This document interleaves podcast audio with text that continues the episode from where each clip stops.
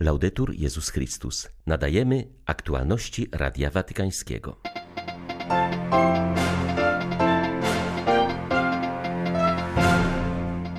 Papież Franciszek odprawił w Bazylice Watykańskiej mszę na rozpoczęcie synodu na temat synodalności. Wezwał wszystkich uczestników tego zgromadzenia do otwartości na działanie Ducha Świętego, słuchania siebie nawzajem i rozeznawania woli Bożej. Porwana cztery lata temu przez islamskich terrorystów, zakonnica została uwolniona i przybyła do Rzymu. Siostra Gloria Cecylia Narves jest w dobrej formie psychicznej i fizycznej. Na Jasną Górę pielgrzymowali przedstawiciele szkół imienia Jana Pawła II. Podkreślali, że nauczanie polskiego papieża jest aktualne w każdym pokoleniu. 10 października witają Państwa ksiądz Krzysztof Ołdakowski i Łukasz Sośniak. Zapraszamy na serwis informacyjny.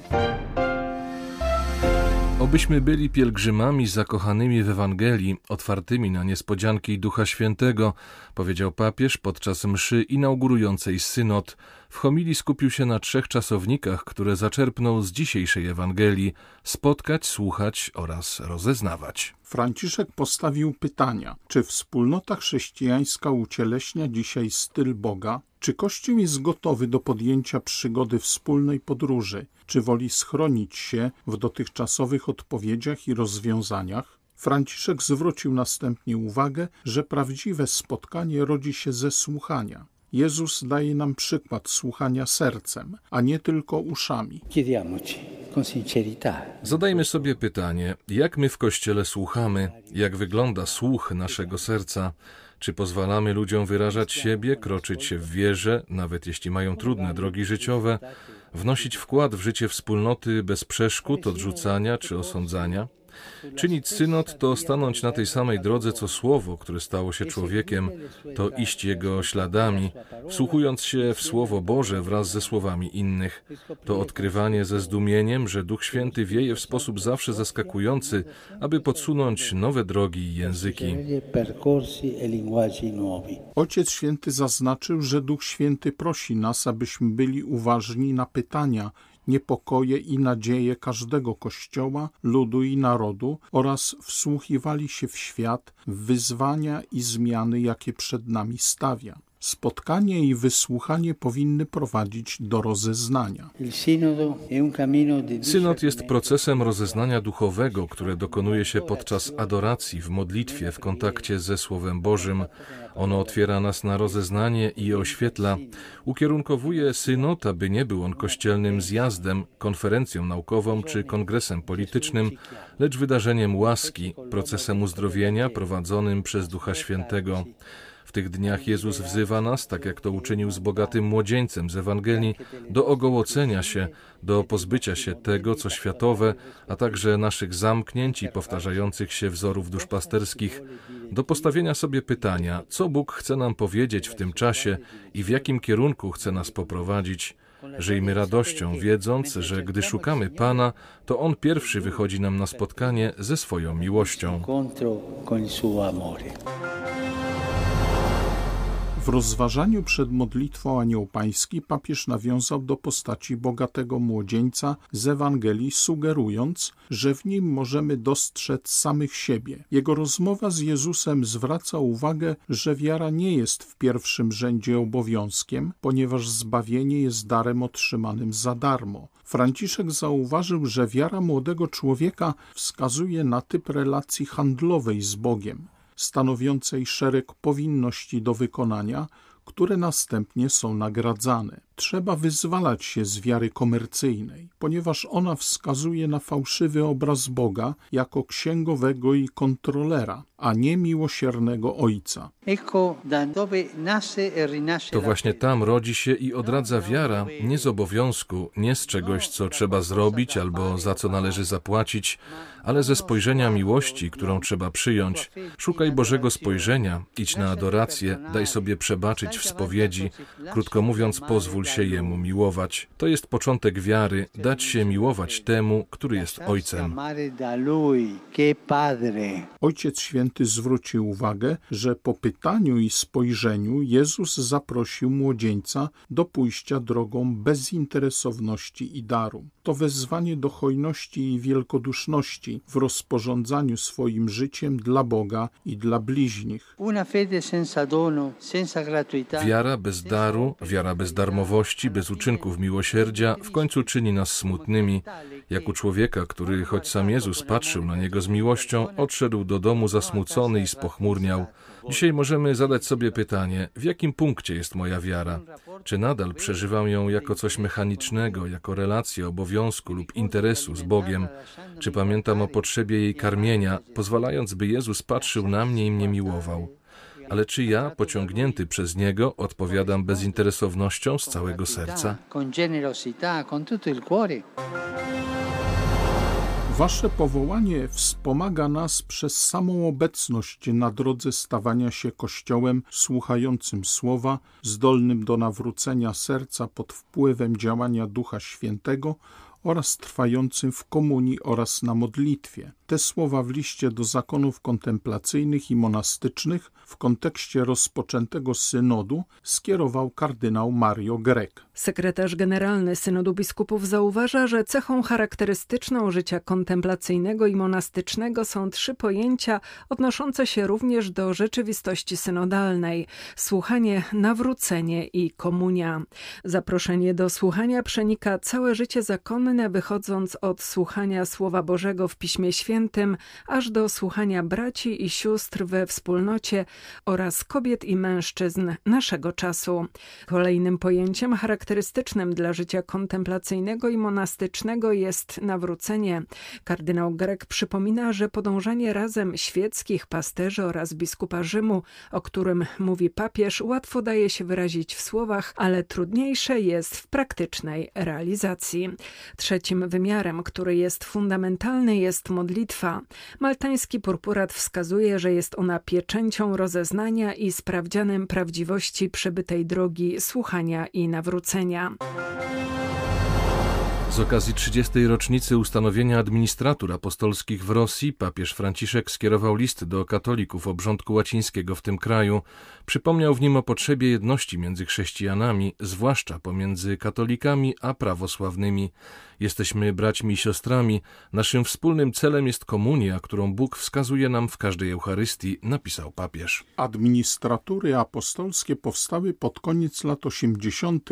na fali ogólnej demokratyzacji życia społecznego i politycznego w ówczesnym Związku Radzieckim. W liście do rosyjskich katolików papież przypomina, że świętowanie powstania administratur apostolskich to nie tylko pamięć o aktach prawnych, ale czas wdzięczności za dobro otrzymane od Boga.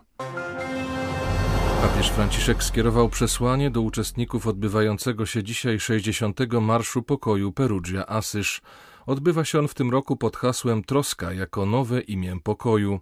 Franciszek zauważył, że wartość dbałości o innych i środowisko jest dziś powszechnie podzielana, dlatego można dostrzec w tym pozytywny znak czasów, który kryzys pandemiczny pomógł wysunąć na pierwszy plan. Franciszek zaznaczył, że troska jest przeciwieństwem obojętności, odrzucenia, pogwałcenia godności drugiego człowieka, czyli antykultury, która leży u podstaw przemocy i wojny. Zwrócił uwagę, że dzisiaj po dwóch ogromnych wojnach światowych i wielu wojnach regionalnych, które wyniszczyły narody i kraje, państwa wydają ogromne sumy pieniędzy na zbrojenia, podczas gdy na konferencjach międzynarodowych ogłasza się pokój, odwracając wzrok od milionów braci i sióstr, którym brakuje środków do życia lub którzy prowadzą egzystencję niegodną człowieka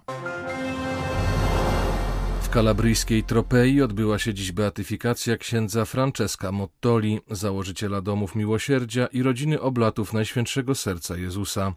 Uroczystości przewodniczył prefekt Kongregacji Spraw Kanonizacyjnych. Potrzebujemy dziś takich księży, którzy rozsiewają wokół nie swoją woń, ale zapach Chrystusa, powiedział w homilii kardynał Marcello Semeraro. Ksiądz Motolla urodził się w 1901 roku w Kalabrii. Ofiarnie pomagał osobom niepełnosprawnym, ubogim, starszym i zepchniętym na margines. Dla sierot założył domy miłosierdzia które do dziś działają we Włoszech i za granicą. Od 1935 roku zbierał wokół siebie ludzi, którym przyświecały podobne ideały, co doprowadziło do założenia nowego zgromadzenia. Nowemu błogosławionemu bardzo zależało na formacji kleru. Mocno podkreślał pilną potrzebę odnowy duchowej i kulturowej duchowieństwa. Uważał za rzecz oczywistą włączanie świeckich w działania Kościoła i jego misję. Przez ponad 27 lat, aż do śmierci, był pozbawiony mowy i zamknięty w swoim pokoju, nie mogąc się poruszać z powodu paraliżu. Hinduistyczni ekstremiści sprzeciwiają się nadaniu imienia ojca Stana Słamiego parkowi w stanie Karnataka w południowych Indiach. Inicjatywa miejscowych jezuitów spotkała się ze stanowczym protestem radykalnych grup hinduistycznych, pomimo iż park jest własnością Towarzystwa Jezusowego i znajduje się na terenie prowadzonego przez zakon Uniwersytetu Świętego Alojzego. Przedstawiciele nacjonalistycznych grup i niektórzy studenci należący do młodzieżówki partii rządzącej zapowiedzieli uliczny protest oraz złożyli doniesienie na policję. Piszą w nim, że zakonnik został aresztowany na mocy ustawy antyterrorystycznej, więc oddanie mu hołdu byłoby obrazą dla społeczeństwa. Z kolei jezuici argumentują, że park znajduje się na terenie prywatnym, a więc ingerencja w wewnętrzne sprawy zakonu jest niedopuszczalna. Ojciec Stan Słami został aresztowany w październiku ubiegłego roku pod zarzutem wspierania maoistycznych rebeliantów. W rzeczywistości chodziło o to, że zakonnik głośno mówił o niesprawiedliwości, z jaką spotyka się na co dzień ludność plemienna Indii. Siostra Gloria Cecylia Narves została uwolniona i przybyła do Rzymu. Kolumbijską franciszkankę ponad cztery lata temu porwali w Mali islamscy terroryści z Al-Kaidy. Jak poinformował ojciec Luigi Maccali, włoski misjonarz, który przez jakiś czas był przetrzymywany razem z siostrą Glorią, zakonnica jest w dobrej formie fizycznej i psychicznej. 59-letnia zakonnica ze zgromadzenia sióstr franciszkanek Maryi Niepokalanej została porwana 7 lutego 2017 roku przez czterech uzbrojonych bojowników z Al-Kaidy w Magrebie. W niewoli spędziła łącznie 4 lata i 8 miesięcy. To, że wartości, które głosił święty Jan Paweł II są aktualne w każdym pokoleniu, podkreślali uczestnicy pielgrzymki i rodziny szkół noszących imię papieża Polaka. Z modlitwą za rodziny, parafie, lokalne społeczności, kościół i ojczyznę przybyli rycerze Kolumba, a ze szczególną prośbą o pokój i rozwiązanie sytuacji na naszej wschodniej granicy pielgrzymowali przedstawiciele funkcjonariuszy i pracowników służby więziennej. Z udziałem ponad 5 tysięcy uczniów i nauczycieli ze 110 placówek odbyła się 21. pielgrzymka rodziny szkół papieskich. Był on dla mnie wielkim człowiekiem, miał wielkie serce. Mi na przykład zawsze imponowało, że papież w tak już podeszłym wieku był tak aktywny, był blisko ze sztuką, z teatrem. W czasach sekularyzacji, zamętu w systemie wartości, odchodzenia od wiary i kościoła potrzebne jest tak takie działanie i świadectwo, które pomoże innym na nowo odkryć Boga, podkreślali rycerze Kolumba, którzy na Jasną Górę przybyli ze swoimi rodzinami. Krzysztof Zuba, delegat stanowy rycerzy Kolumba w Polsce, zwrócił uwagę na wyzwania wynikające z przyjętego w tym roku programu działania Rycerze Kolumba, Rycerze Eucharystii. Pandemia zostawiła ślad. Wiele osób oddaliło się od Pana Boga, przestało uczestniczyć w mszach świętych. Mamy wielkie wyzwanie, aby aby swoją działalnością w parafiach sprawić, by te osoby, które czasem stoją na rozdrożu, czasem pogubiły się, żeby odczuły, odczuli wielkość i ważność Eucharystii. Dla Radia Watykańskiego Mirosława Szymusik, Biuro Prasowe Jasna Góra News. Były to aktualności Radia Watykańskiego. Laudetur Jezus Chrystus.